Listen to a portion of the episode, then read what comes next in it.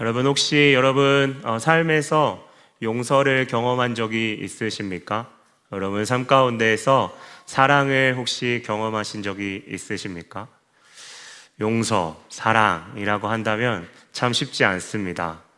어, 왜냐하면 우리가 뭐 성경이 우리가 죄인이기 때문에 라고 이야기하기도 하지만 조금 더 보편적으로 사람들이 아, 이해하는 사람들과의 관계나 또 국가와의 관계를 어, 세밀하게 살펴보면 그들이 어떠한 사랑과 또 그러한 부분으로 나아가는 것보다는 그들의 이익을 따라 나아가게 아, 되는데요. 제가 학부 때 공부를 하면서 이론 하나가 정말 저한테는 어, 좀 새롭게 저의 생각을 좀 튀어줬던 아, 부분들이 있습니다. 게임 이론이라는 아, 게임 티오리 한 번이라도 혹시 들어보신 분들 있을 수 있습니다. 그 안에 여러 부분이 있는데 죄수의 딜레마라고 하는 아, 부분이 있습니다. 그것은 어, 이를테면 어, 전쟁에서 포로에 이렇게 두 사람이 잡혔는데 방 안에 들어갑니다. 네 개의 이렇게 경우의 수가 있고 어, 그들은 선택할 수 있는 것이 침묵이나 고백을 할 수 있는데요. 어, 제가 그것들을 다 설명하기보다 그거의 핵심은 그 가운데에 결국에는 배신이 있게 되고 그것들을 선택하는 가운데 우리는 합리적인 선택, 우리가 그 사람들이 포로로서 가장 낮게 받을 수 있는 확률보다는 그, 그보다 훨씬 더 많은 이제 어, 확률로 이렇게 징역을 살게 된다는 아, 그러한 내용입니다. 우리가 생각해 볼 때 인간은 보편적으로 이기적이다라고 하는 부분들이 사실 성경 아니고도 사람들 안에 이미 깔려 있고 내재적으로 받아들이고 있습니다. 그럼에도 불구하고 우리는 곳곳에서 사랑이나 용서에 대한 모습들을 많이 보게 됩니다. 저번 주 금요일이었나요? 맞, 맞죠? 11월 11일 우리는 빼빼로데이라고 익숙한 날이었는데 그 날이 영국에서는 여러분 아시다시피 1918년 11월 11일 날 세계 1차 대전이 종식됩니다. 그것을 기념해서 그 나라에 수고하고 또 희생했던 군인들과 그 사람들을 기념하는 날이기도 했습니다. 아, 그런 것들을 보게 되면 국가와 나라를 위하여 나이를 나의 어떠한 부분들을 어, 사랑으로 또 숭고하게 그렇게 희생하며 나아가는 사람들을 보게 되고요. 조금은 오래되었지만 어, 미국의 또 총기 난사 사건이나 이런 사건들을 볼 때 그 마지막에 앞서 용서하며 그런 죄를 고백할 수 있는 기회들을 이렇게 주는 그러한 사랑에 여전히 그 그리스도인으로서 면밀하게 그렇게 보여지는 그런 하나의 빛, 빛, 빛들을 이제 보게 되면서 우리는 아, 이 세상 가운데 이기적이고 우리의 죄성이 있지만 여전히 그 가운데 사랑이 있고 그 사랑을 우리는 숭고하다라고 이야기합니다. 숭고하다라는 사전적 의미를 보면 어떠한 체계나 우리의 상식을 뛰어넘는 그 아름다움이 그 가운데 있다고 하는데요. 그 사랑의 원형인 오늘 아, 하나님 또 그 가운데 그 그리스도인으로서 살아갔던 그 한 사람과 그 영향이 있었던 공동체가 어떻게 반응하고 유기적으로 함께 나누었는지 어쩌면 고린도 교회는 다른 교회가 아닌 우리 교회 공동체에 있어서 우리가 어떻게 나아가야 될지 방향성을 가르쳐 준다 생각합니다. 함께 저와 함께 같이 말씀 가운데 하나님의 마음을 듣는 시간 되기를 간절히 원합니다. 아, 에베소에 있었던 바울은 고린도전서 이후에 에베소에서 돌아온 디모데의 보고를 아, 듣고 고린도 교회의 문제에 심각하다는 것을 깨닫게 됩니다. 전서를 쓰고 쓰게 되고 심각하다는 걸 깨닫게 되죠. 고민 끝에 어, 고린도 교회에 방문하게 되는데요. 바울의 의도와 달리 아, 바울의 말을, 뭐, 말을 거부하면서 그 가운데 큰 다툼이 일어나게 되고 이 다툼 가운데 그들이 당을 짓고 당을 지은 다음에 그 가운데 수군대며 자신들은 잘못이 없다는 이 교만함과 그리고 절대 회개하지 않는 그러한 사태가 벌어지게 됩니다. 바울은 오늘 찢어지는 마음을 부여잡고 어, 돌아오죠. 바울은 한 차례 더 방문하려고 애썼지만 어떠한 이유인지는 모르지만 중요한 것은 그 방문이 고린도 성도들에게 아픔을 다시 주는 것이라 생각했기 때문에 고민 가운데 아, 가지 않기로 결심하고 눈물로 편지를 보냅니다.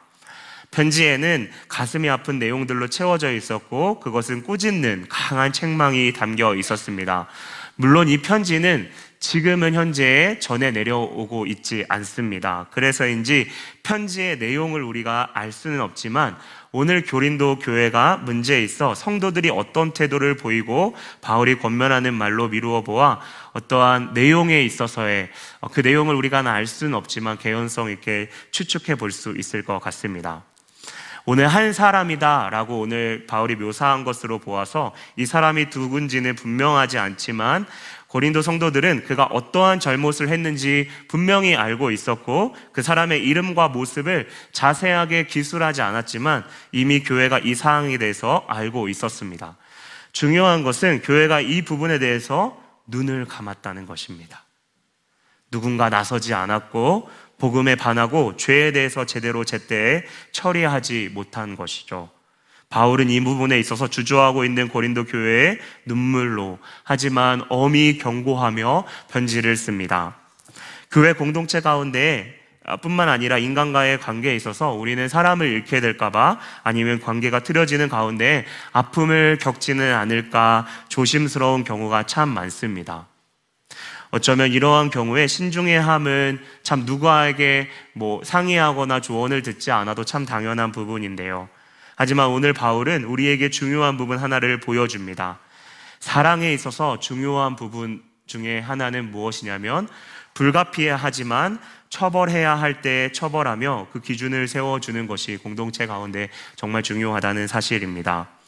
바울에 있어서 그 기준은 분명했습니다. 그리스도와 복음이었습니다. 그는 복음을 받는 자로 합당하게 살아가야 함에도 지식으로는 그것을 알지만 궁극적으로 그의 삶에서 그들의 모습 가운데 교회의 하나됨을 해치거나 복음과 하나님의 그 권위를 무너뜨리는 것을 그냥 지나칠 수 없었습니다. 정말 자식을 사랑한다면 부모는 그냥 자식을 놔두지 않습니다. 위험한 것이 있다면 그것에 대한 아픔을 겪기 전에 엄히 말해서 그 위험한 것에 노출되지 않도록 꾸짖는 것이죠. 아직은 아이가 겪지 못해 다 이해하지 못하더라도 그 가운데 아이를 설득하는 것을 넘어서 그 아이를 보호하는 것이 우선이어야 한다는 것입니다. 바울의 이러한 부분에 있어서 바울이 자신을 향한 공격과 권위에 도전했기 때문에 바울이 비겁하게 그들을 찾아가지 않고 정치적인 것으로 사람들을 선동하여서 문제를 일으킨 분란을 일으킨 자를 고립시키고 찍어 누르려고 했다고 혹시 누군가 바울을 그렇게 매도할 수도 있습니다. 하지만 우선 바울은 자신의 권위는 하나님 앞에서 그분이 허락하신 것이며 그 자신은 그 권위에 자신을 어, 자신을 위해 단 한 번도 내세우지 않았습니다. 오히려 바울은 더 많은 사람을 얻고자 성경에 보면 스스로 종이 되었다. 너희를 섬기려고 종이 되었다라고 성경에 이야기하고 있죠. 바울은 오직 그리스도 안에서 교회가 한, 한 몸이 되어서 다시금 건강하게 세워나가기를 그 영혼과 공동체에 집중한 것을 우리는 계속해서 보게 됩니다. 교회라는 공동체는 우리의 몸도 그러하지만 수기적인, 수많은 유기적인 부분으로 되어 있습니다. 어, 참, 저의 모습을 보면서도 참 그런데요. 아프지 않고 매 순간 건강하게 나아가면 참 좋을 것만 같은데, 아, 참 마음과 상관없이 의도치 않게 우리는 많이 자주 아픕니다.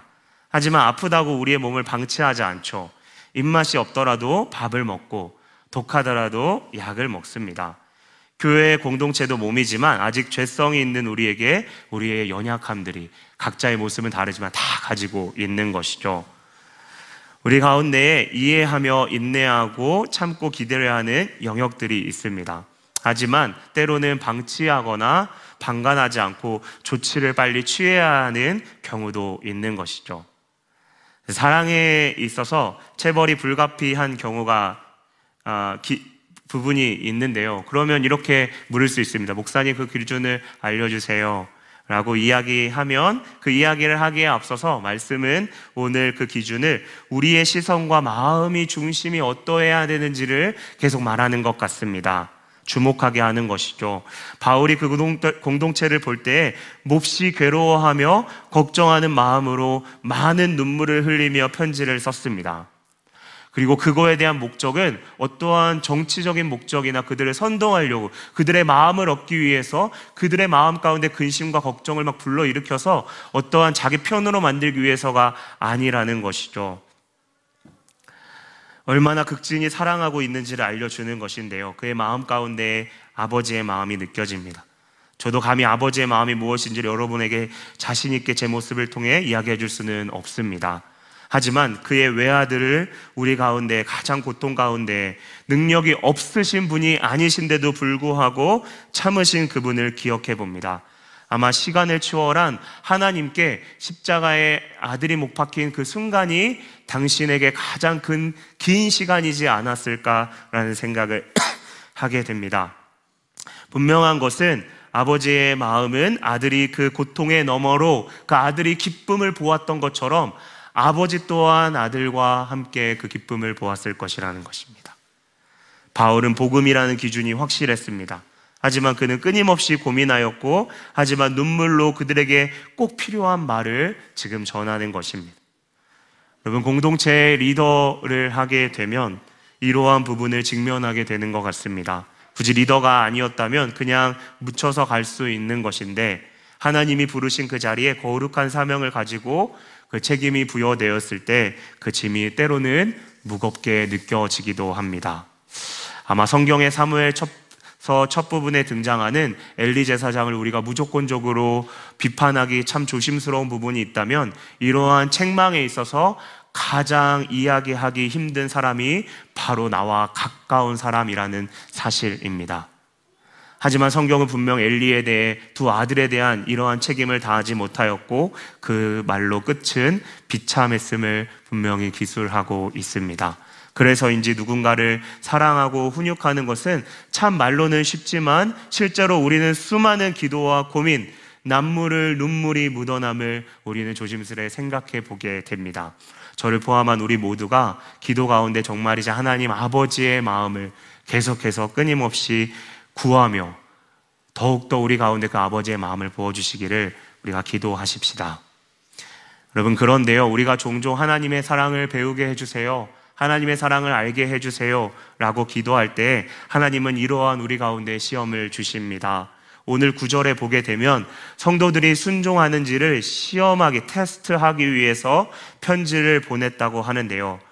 하나님의 사랑을 나타내고 배우고 그렇게 우리의 영적인 성숙 가운데 바로 하나님의 아버지의 마음을 배우게 하는 것은 그 아버지의 마음으로 권면하는 그 시험과 테스트를 통과하는 그 가운데 하나님께서 허락하십니다.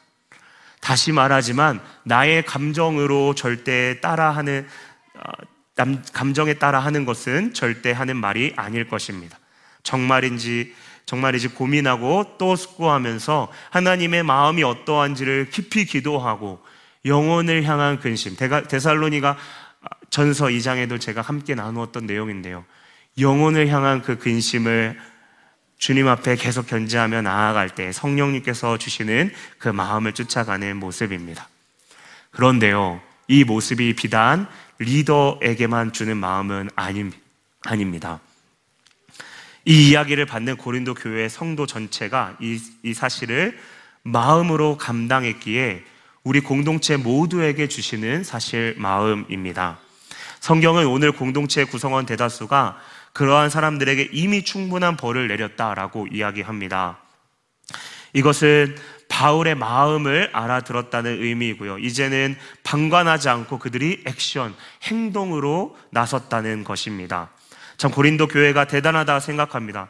여러분 일전에 바울이 직접 찾아갔을 때 그렇게 바울의 이 마음을 정말 어떻게 보면 갈기갈기 찢는 것과 같은 그런 행동을 보였음에도 그 이후에 바울이 그 이후에 보냈던 이 엄하게 꾸짖었던 그 편지 가운데 그들이 그것들을 깨닫고 돌이켰다는 것은 참 우리 내용을 봤을 때, 오, 그럴 수 있다라고 생각할 수도 있지만, 참 이, 이 가운데 하나님의 은혜, 가 있지 않았으면 어떻게 돌이킬 수 있었을까라는 생각을 하게 됩니다.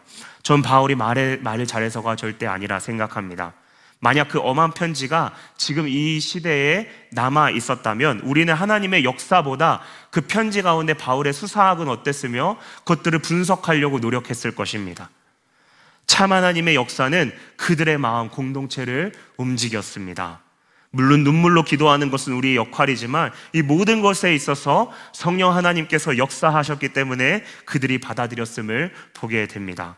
그들은 그렇게 바울은 얼마나 성도를 사랑하는지 그 사랑과 책망의 편지를 통하여 나타내었습니다. 여러분, 첫 번째로 우리가 그 지금까지 나누었던 내용이 아비의 마음으로 권면하는 것이었다면 이 사랑에 있어서 두 번째 나누는 내용도 그 영혼을 어, 향하는 그 어, 위한 것인데요. 궁극적으로 바로 용서하는 것입니다.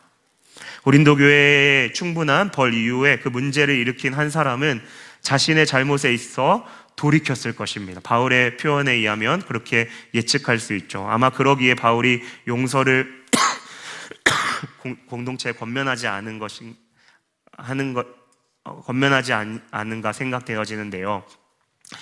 그에게 내려진 어, 벌은 성경의 여러 곳에 미루어 보아 어, 성경이 이야기하고 있지 않지만 여러 곳에 미루어 보아 아마 교제나 이 예찬식에서 배제되는 것이 아닐까 추측됩니다. 어, 분명한 것은 그 공동체 기준을 세우고 그 가운데에 치리했다는 것이죠. 공동체의 이 순종은 뼈를 깎는 아픔이었을 것입니다. 하지만 하나님 말씀 앞에 순종했습니다. 하나님의 말씀이 기준이었고 그것은 단순히 한 리더에게 순종하는 것을 넘어서 그리스도 앞에서 그들은 마음을 보았습니다. 아마 성도들이 온전히 순종한 것도 바울의 동기와 진심이 온전히 그리스도께 향했기 때문이겠죠. 바울은 이제 모든 관심을 회개한 한 영혼에게 집중합니다. 이것은 책망이 단순히 감정이나 이기심이 아닌 그 영혼이 다시금 일어나고 회복하게 하는 부분이 있, 네, 있음을 보여줍니다. 바울은 그를 용서해주고 위로해주라 말합니다. 그가 슬픔에 너무 많이 짓눌리지 않도록 그를 살피고 함께하라 권면하죠. 이 용서를 통해 너희가 그리스도의 사랑을 나타내라 라고 오늘 바울은 마음 진심으로 이야기합니다. 우리에게 깨어진 관계를 회복하는 것은 때로는 불가능하게 느껴집니다. 더구나 바울의 눈에 피문물을 쏟게 한 이 한 사람은 다시 용서하는 것은 정말 우리의 생각으로 그러한 사랑을 우리가 과연 표현할 수 있을까라는 생각을 우리 가운데 하게 되죠. 다시금 바울이 아비의 마음으로 이들을 대했다는 것을 우리가 다시 한번 기억해 보십시다. 만약 아들이 그 잘못한 것을 깨닫고 부모님한테 이야기한다면요. 자식이 부모에게 입힌 그것이 재물이고 명예이고 그 어떠한 손해일지라도 그 자녀가 그것들을 깨닫고 돌아오게 된다면 부모의 입장으로 바울은 어, 부모의 입장으로 다행으로 여기고 감사할 것입니다. 단순히 사회적인 관계였다면 그 보상에 자연스럽게 우리의 우리가 눈에 갈 수 있지만 바울이 견지하는 아비의 마음, 아버지의 마음은 다시 한번 우리에게 무엇에 우리가 집중해야 되는지를 알려줍니다. 어, 죄를 짓고 교도소에 있는 사람을 찾아가는 사람이 있다면 그중 중 그들 중 대다수의 사람들은 바로 그들의 부모일 것입니다. 부모에게는 죄 지은 아들도 그의 자식인 것입니다. 용서는 우리의 힘으로 할 수 없습니다. 용서함을 받아보고 경험한 사람이라면 우리 용서할 수 있는데요. 우리가 아직 죄인 되었을 때 우리를 조건 없이 품어 주시고 우리를 자녀 삼아 주신 그 하나님, 그 이해할 수 없는 사랑을 우리가 먼저 받았기에 십자가의 은혜를 기억하며 우리는 용서함으로 나아갈 수 있는데요. 골로새서 3장 13절에 있는 말씀입니다. 누가 누구에게 불만이 있거든 서로 용납하여 피쳐 용서하되 주께서 너희를 용서하신 것 같이 너희도 그리하고 바울은 그러한 용서에 있어서 권면하면서 끝으로 자신이 들어가는 것에 있어서 경계하고 뒤로 철저히 물러섭니다. 그의 고백을 보면 그 잘못한 사람은 바울에게 잘못한 것이 여러분 확실합니다. 그런데요, 바울은 그에게 용서를 구하는 것이 공동체의 것보다 공동체에게 용서를 구하는 그 부분에 있어서의 초점을 맞춥니다. 그리고 그에게 내가 만약 용서를 해야 된다면 그것은 공동체를 위해 용서하는 것이다 라고 말하고 있죠. 여러분, 바울의 입장에서 이 뜻은 그리스도의 몸된 교회를 아프게 했기에 그리스도 안에서 그가 공동체 용서를 먼저 구해야 했고 공동체가 그리스도 안에서 그를 용서해 주기를 요청하는 것입니다. 여러분 가장 심하게 다친 곳은 바울입니다. 그런데 바울은 자나깨나 교회 공동체 그 몸을 귀히 여깁니다.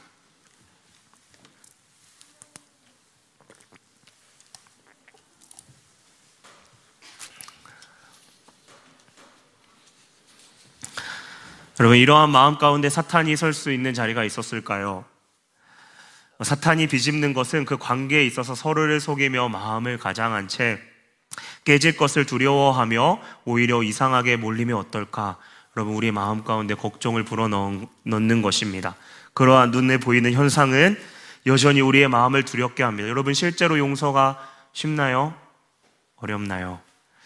네, 용서 정말 쉽지 않습니다. 이 사랑을 나타내는 길은 실로 어렵습니다.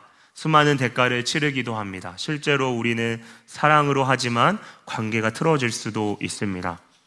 정말 그래서인지 만약 우리 관계에 있어 하나님으로 시작하였다가 어느 순간 이러한 두려움이 우리 가운데 몰려오게 되면 우리의 생각 안에 그 관계를 자꾸 조정하려고 하고 그 인간적인 계약, 계획 안에서 관계의 득과 실을 생각한다면 여러분 거기에는 답이 없습니다. 어렵지만 눈물의 골짜기를 지나가야 합니다. 내 힘으로는 안 되지만 그리스도를 신뢰하는 가운데 깜깜한 터널을 그분을 신실하심을 계속 우리가 더듬어 가면서 의지하며 용서에 나아가야 합니다. 결국 그 용서의 주관자, 그것을 행하시는 분 또한 내가 하는 것 같지만 역사하시는 분은 성령님이심을 우리는 믿는 것입니다. 누가복음 17장 3절 예수님께서 하신 말씀입니다. 너희는 스스로 조심하여라. 믿음의 형제가 죄를 짓거든 꾸짖고 회개하거든 용서하여 주어라. 우리는 참 많이 신중해야 합니다. 단순히 용서를 하고 안 하고 책망을 하고 안 하고 보다 그 안에 영혼을 위한 마음인지 끊임없이 우리는 물어봐야 합니다. 정말 그 아비의 마음이 있는지 계속해서 들여다보는 것입니다. 여러분, 그 가운데 성령님께서 역사하실 것입니다. 우리가 관계를 두려워하지 않는 것은 구절에도 나와 있지만 믿음의 선진들이 이 귀한 순종의 테스트를 주님 안에서 넘었기 때문입니다. 그 신실하신 하나님께서 그 테스트 안에 우리도 우리를 넉넉하게 그 가운데에 건너게 하시며 동일하게 역사하실 것을 우리가 신뢰하기에 우리가 주님을 바라보며 그 관계 가운데 나아가는 것이죠. 그렇게 우리는 오늘도 하나님의 마음을 조금씩 조금씩 이 단계를 통하여 알아가게 될 것입니다. 그 십자가의 크신 사랑이 무엇인지 그 전까지 너무나도 추상적인 하나님의 그 사랑을 우리 가운데 우리의 실존적 우리의 삶을 통하여 마주하게 느끼게 해주실 것입니다. 우리가 형제의 죄를 용서하여 줄 때 우리는 죄 없으신 하나님께서 우리의 죄를 위하여 죽으시고 용서해 주시는 사랑이 얼마나 큰지를 무게를 보게 될 것입니다. 그래서 우리는 고백하죠. 우리가 우리의 죄를 사하여 준 것 같이 감히 우리는 가늠할 수 없는 그 십자가의 사랑, 우리의 죄를 사해 달라고 겸손하게 우리가 의탁하지 않는 것이지 않습니까?